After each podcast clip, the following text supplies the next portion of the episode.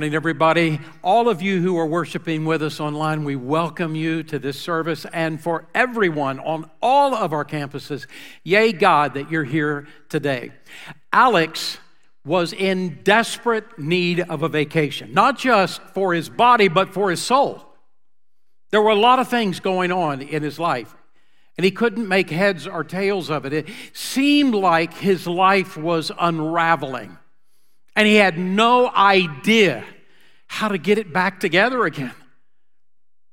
He came up with an idea. He decided he knew a guy who had a working ranch, and he called him and he said, Would you let me come and work at your ranch? I, I, I won't sleep in your house. I'll stay in uh, where the, the ranch hands sleep. I'll just stay there. And, and you don't have to pay me a dime. I want to work.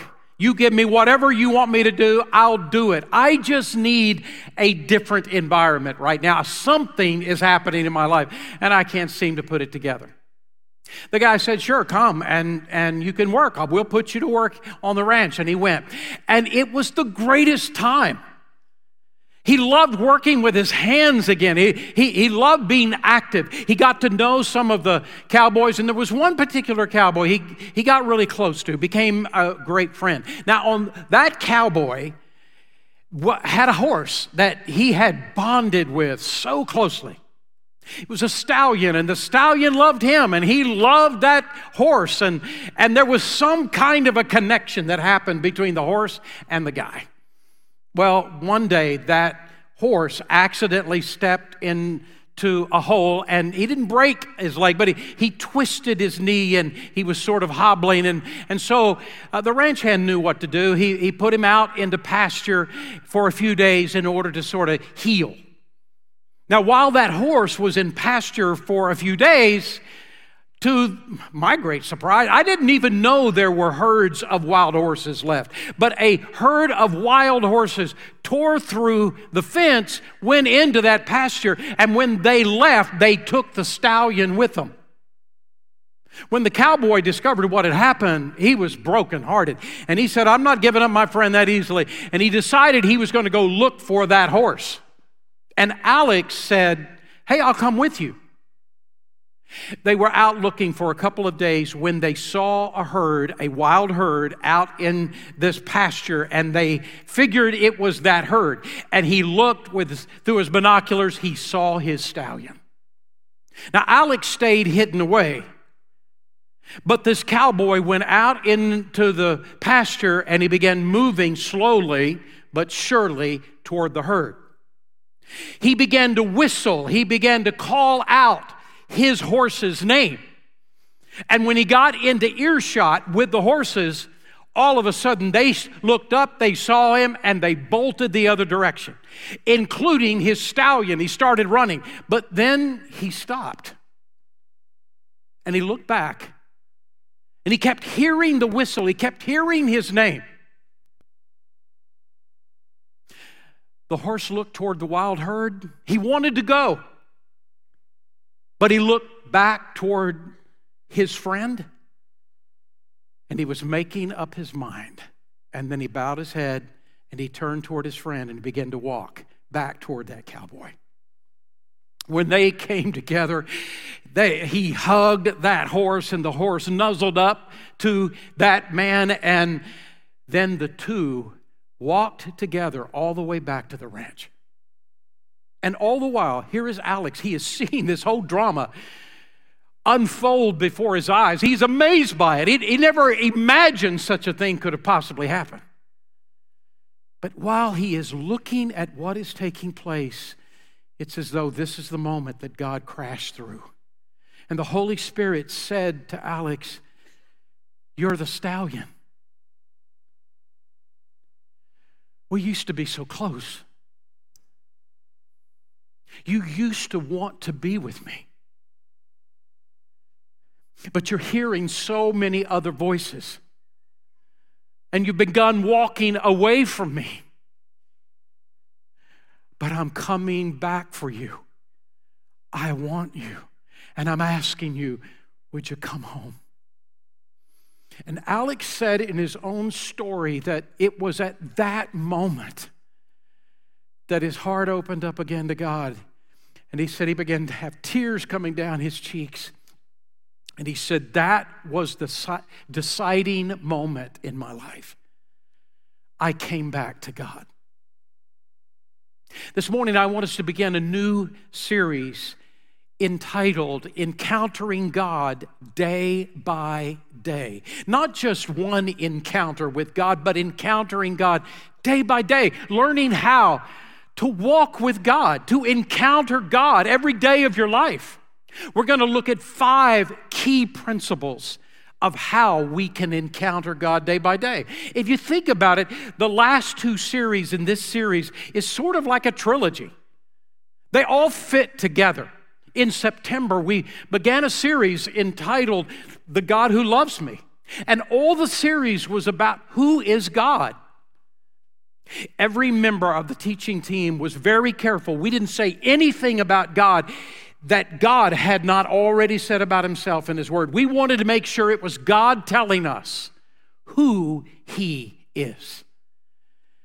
The second series was entitled Our Rescue because it, the first series was about who is God. The second series is about who are we. We talked about where we came from, who God made us to be, and how and what went wrong in our life. It was sin that had separated us from God. We had begun walking away from God, and, and, and it was sin in our life that had separated us from Him.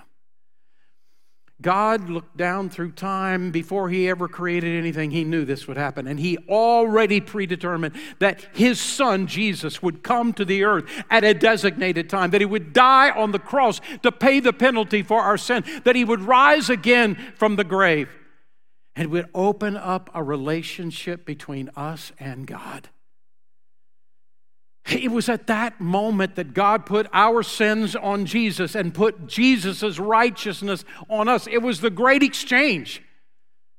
So that now, when God sees us, he sees Christ in us and he welcomes us into his presence. We talked about how we come to know Christ as Savior, how we begin to grow in our Christian life. Now, in this series, I want us to talk about then how do we encounter God day by day in our lives. And this morning, this first message begins at the throne. Uh, we begin to encounter God when we go to the throne of God. Worship, more than anything else, is the act of encountering God. It is the way that we are able to see God in a new way. It is the way in which we are to see who God actually is and how He is intersecting our lives. It's when we can hear the voice of God again. Worship isn't about whether it's contemporary or traditional, it's not whether there's a band or an orchestra. Worship is about seeing God again and coming back to a deeper relationship with Him. One of the greatest passages in the Bible that talks about this whole idea of coming back to the throne of God is found in Isaiah chapter 6. I love this passage. God has used this passage in my life so many times. So listen uh, to what happens in the passage beginning in Isaiah chapter 6, verse 1. In the year that King Uzziah died, I saw the Lord seated on a throne, high and exalted, and the train of his robe filled the temple. And above him were seraphs. Stop for a moment. This is the only place in the whole Bible that the word seraph is used. A seraph, seraphim, are angels. And they are angels that are there at the throne of God. One day, when you and I die and we go to heaven and we are able to see God on his throne, we will see the seraphim. They will be flying around the throne of God. And in this moment, Isaiah sees them. He says, I, I saw the seraphs. Each had six wings. With two wings, they covered their face. With two wings, they covered their feet. With two wings, they flew. And they called to each other, Holy, holy, holy is the Lord God Almighty. The earth is filled with his glory. What happens in this story that causes a change in Isaiah? Let's take a look. First, our greatest need is to encounter God. There is a deep hunger in God's heart to encounter you, that you would encounter Him, that there would be a relationship between you and Him.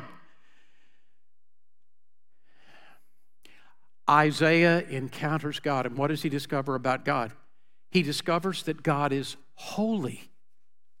That God is holy. Scroll down to verse 3 and they were calling to one another, Holy, holy, holy is the Lord all God, our, our, our, Almighty, and the earth is full of His glory. These seraphim had six wings. With two wings, they covered their face out of reverence to God. With two wings, they covered their feet out of humility to God. With two wings, they flew. And these seraphim, as they're calling out to each other, are showing us what is the greatest attribute of the nature of God. What is it about God that sets him apart? We would think it would be the power of God. Omnipotence is the word meaning God all powerful. But they weren't calling out omnipotence, omnipotence, omnipotence. We would think it would be that God knows everything in advance. Before it happens, God sees it. Omniscience, omniscience, omniscience. No, it is holy, holy, holy is the Lord of hosts. This phrase describes God who is above question, who is beyond reproach. He is El Shaddai, the mighty one. He is Adonai, the sovereign God.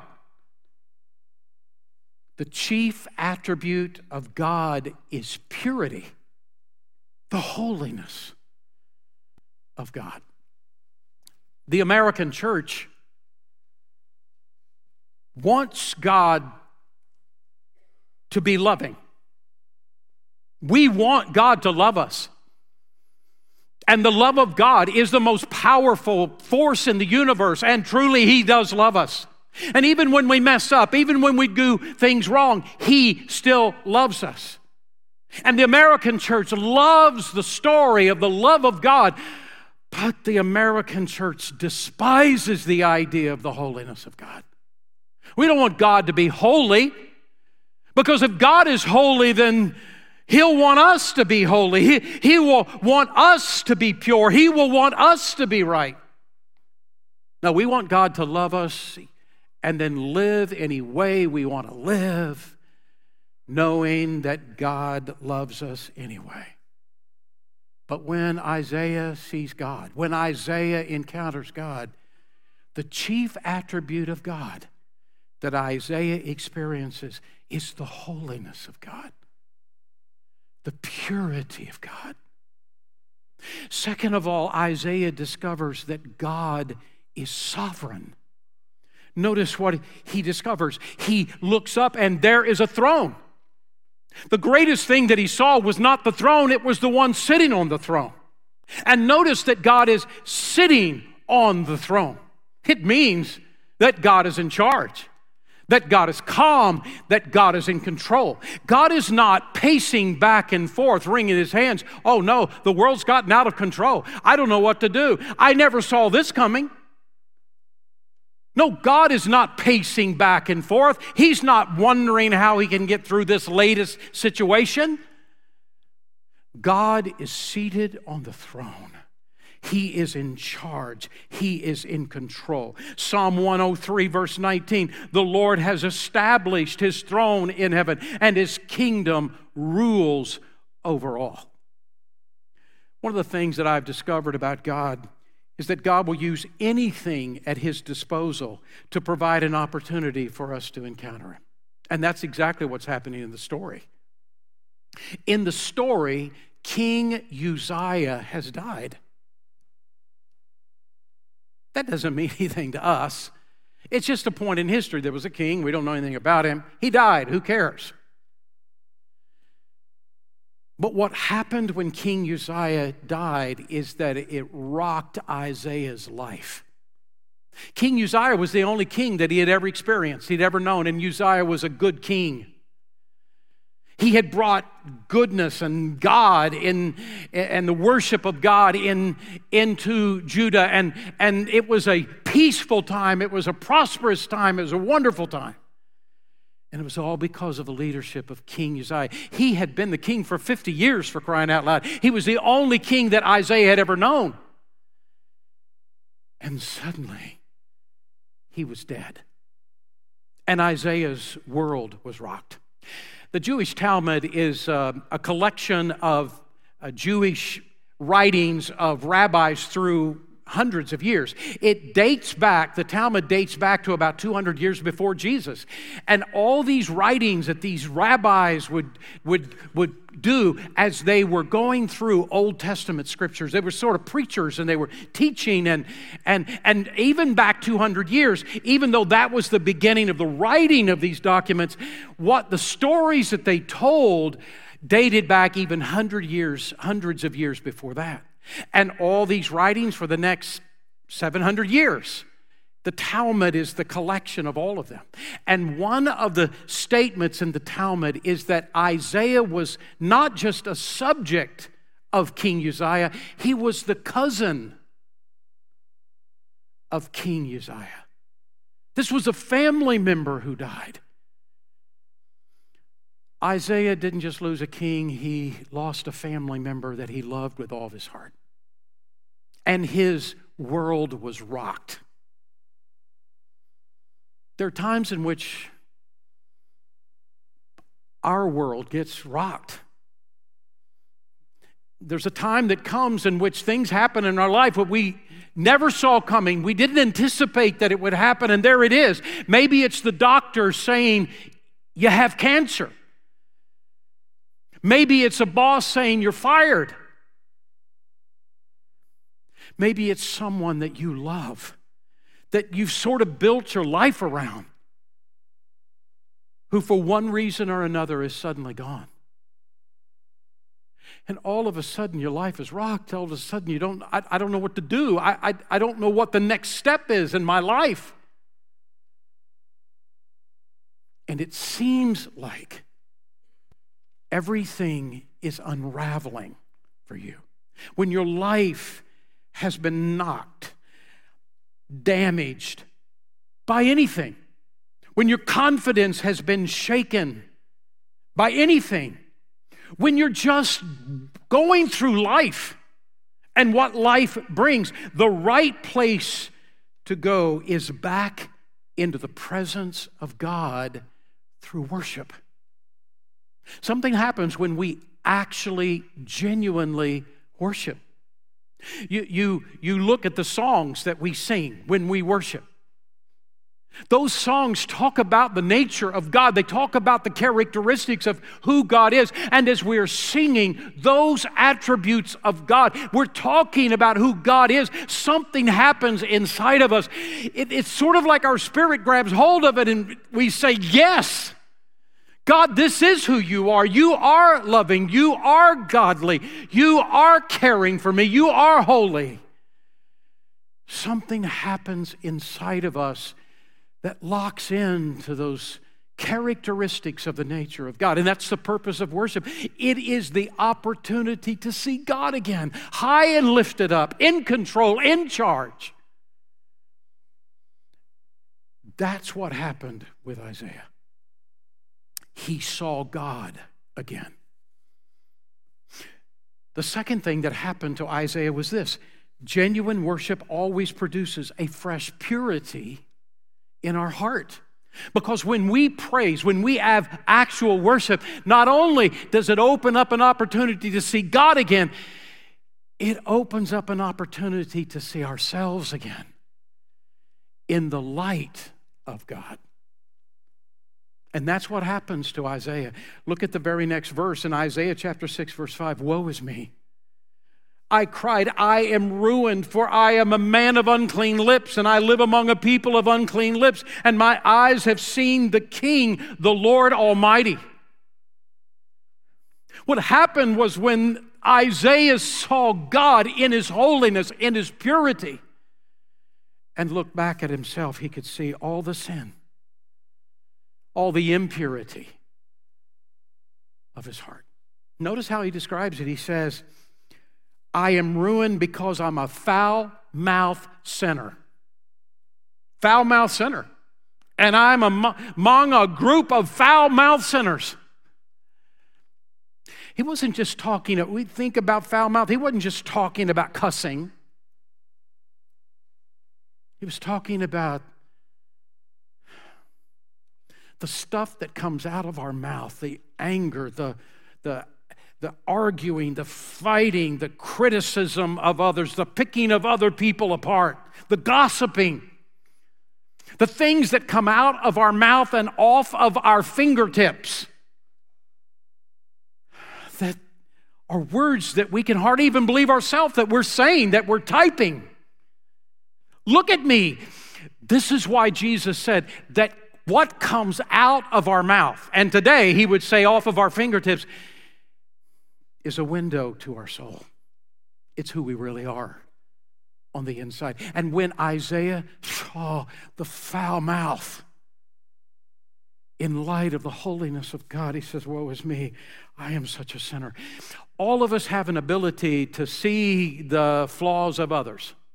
All you got to do is be around some other people for very long, and you start seeing all the things that are wrong with that person. It's pretty easy to see, but ourselves, we have a tendency to give ourselves a break. I mean, really, I wouldn't be this way if it wasn't for somebody else, or we come up with excuses instead of actually facing ourselves. Have you ever been in a cave, a deep, dark cave? Or maybe it's a dark tunnel that's really long and it's so dark. Kathy and I have actually been to um, uh, in sightseeing a few caves and you get in actually in an elevator it goes down into the cave and and then you start touring around with a guide and then there is always this moment where the guide says okay now i want everyone to stop and i don't want you to move i'm going to turn the lights all out and when I turn the lights out, nobody move because we are going to knock into somebody. And he turns the lights out, and you, and then he says, Put your hand up to your face. Can you see it? You can't even see your hand right here at your face. It is dark, dark, dark. Have you ever been a place that's so dark you can't even see the hand in front of you? And maybe you are going through this time of darkness in your own life. Maybe it's a tunnel and you see a light at the end of the tunnel and you know, I can't stay where I am. I got to go to the light. And you start going toward the light. You can't even see the hand in front of, of your face, but you keep moving toward the light. And all of a sudden, when you are moving toward the light, suddenly the light gets bigger. The closer you get to the light, the bigger the light gets. And the closer you get to the light, the more you see of yourself. The closer you get to the light, the more you see it's this dirt road that you've been going down, and now you got dirt on you. And when you get to the light, suddenly you see what's actually true about yourself. That's what worship is intended to be. God is looking for personal brokenness within us. Brokenness over sin is the beginning of genuine worship, where not only do we see who God is, but we see who we are in light of who God is. And Isaiah sees himself in light of who the holiness of God is. And what does Isaiah say in verse 6 and 7? Then one, he says, I am ruined. I am a foul mouthed man among foul mouthed people. And when he confessed that, notice what happens next in verse 6 and 7. Then one of the seraphs flew to me with a live coal in his hand, which he had taken with tongs from the altar. And with it he touched my mouth. It didn't burn. He touched my mouth and said, See, this has touched your lips. Your guilt is taken away and your sin is atoned for. What happened is that God heard this confession of sin of Isaiah to God, and God told the seraph, Go. And he took the coal from the altar. There's always got to be an altar.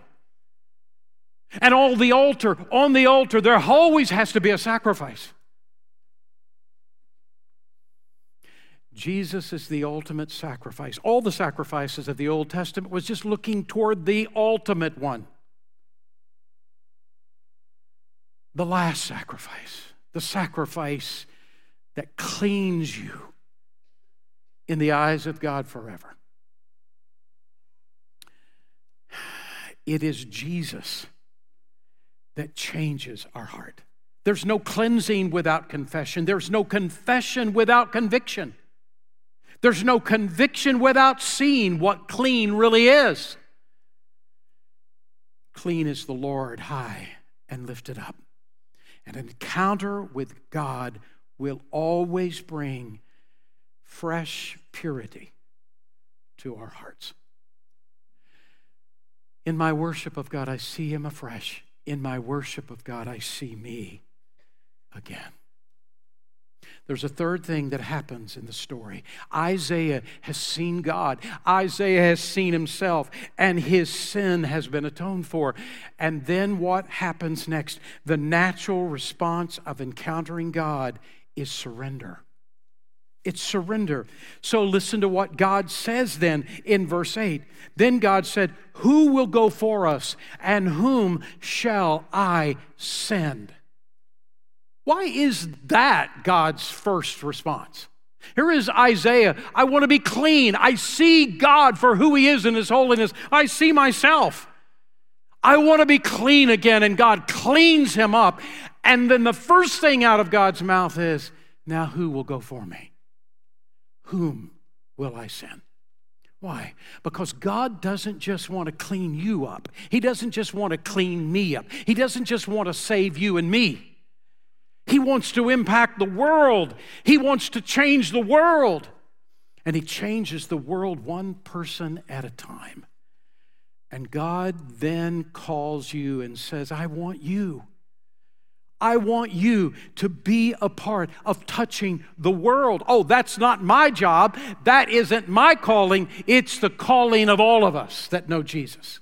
It's the calling of all of us. Why? In 2 Peter chapter 3 verse 9, the Lord is not slow in keeping his promise as some have understand slowness. He is patient with you, not wanting anyone to perish, but everyone to come to repentance. 1 Timothy chapter 2 verse 4. God wants all men to be saved. Men and women and children, that's what it means. Mankind to be saved and to come to a knowledge of the truth. Our encounter of God our change that He brings to our life is then for you and I to be a part of touching the life of somebody else. It's what God intended, it's what He wants, it's His calling in our life. Who will go for me? God intends for all of us to be a part of loving and leading all people to life change in Christ. So, who's your one? Who's your one? Who is that person that you live by, that person you work with, that you go to school with? Who is the person that God intends to use you to touch the life of another person? Who's your one? And notice what Isaiah says. Immediately, Isaiah says, Here am I, Lord, send me. You know what struck me about that? He doesn't even know what the job is. He doesn't even know if he's good at it. He doesn't even know how to do it. He doesn't know anything about uh, what God is now calling him to do. He says, God says, Who will go for me? Here am I, Lord, send me. Doesn't even know what the job is, but here's what he does know.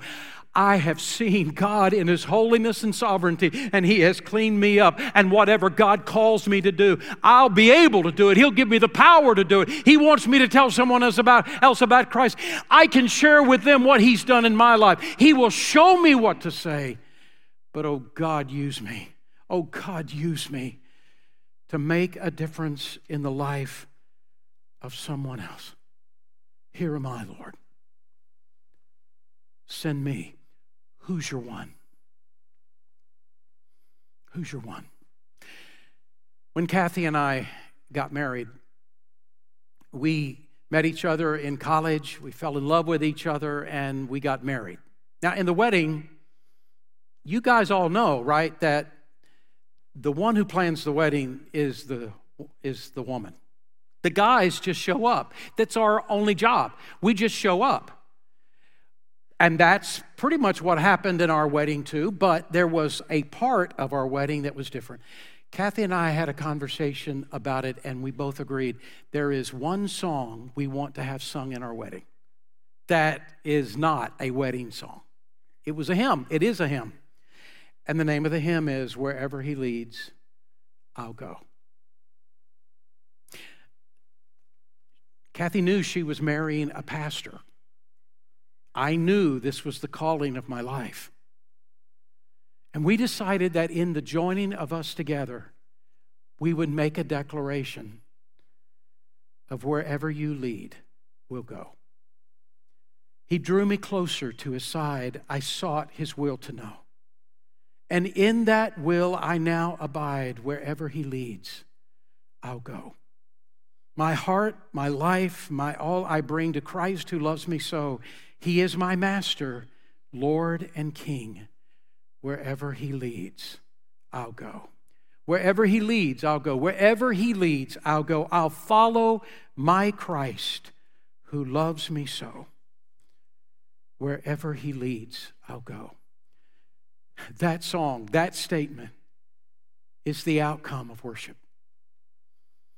It's what happened to Isaiah. It's what happens to us when we encounter God and we see His holiness and His sovereignty and we give Him permission. Oh, God, clean me up. Now, God, I'm yours. Wherever you lead, I'll go. Would you open your heart to this today? Who's your one that God wants you to touch for Him? Let's pray together. Father, we come to you today, and Lord, I pray for those that are participating in our worship today online. And maybe, Father, this is an understanding of God they've never had before. And Lord, move in their heart. Maybe this is the, the moment of salvation in their life. I pray, Father, that many would make that decision today to give their heart to Christ, to accept Jesus as their personal Lord and Savior, to let you begin to clean up their lives. For every one of us, Oh God, you want to take us into a deeper walk with you, a deeper understanding of you. you. You want to bring clarity to our lives. And in the times in which it seems like everything is falling apart and we don't have any answers for anything, God, this is the moment that you want to move into this time in our life. You, you, you want us to see you in a new way and to see ourselves and to allow you to clean us up. And then to say, Oh God, I'm yours. I'm yours. Send me, God, send me. Father, I pray you would move in hearts of those that are online and those who are in person in all of our campuses, and that this would be the moment that we would say, Oh God, more than ever before, I want to be yours. More than ever before, I want to be yours. Move in our hearts, change our hearts. We pray. In Jesus' name, amen.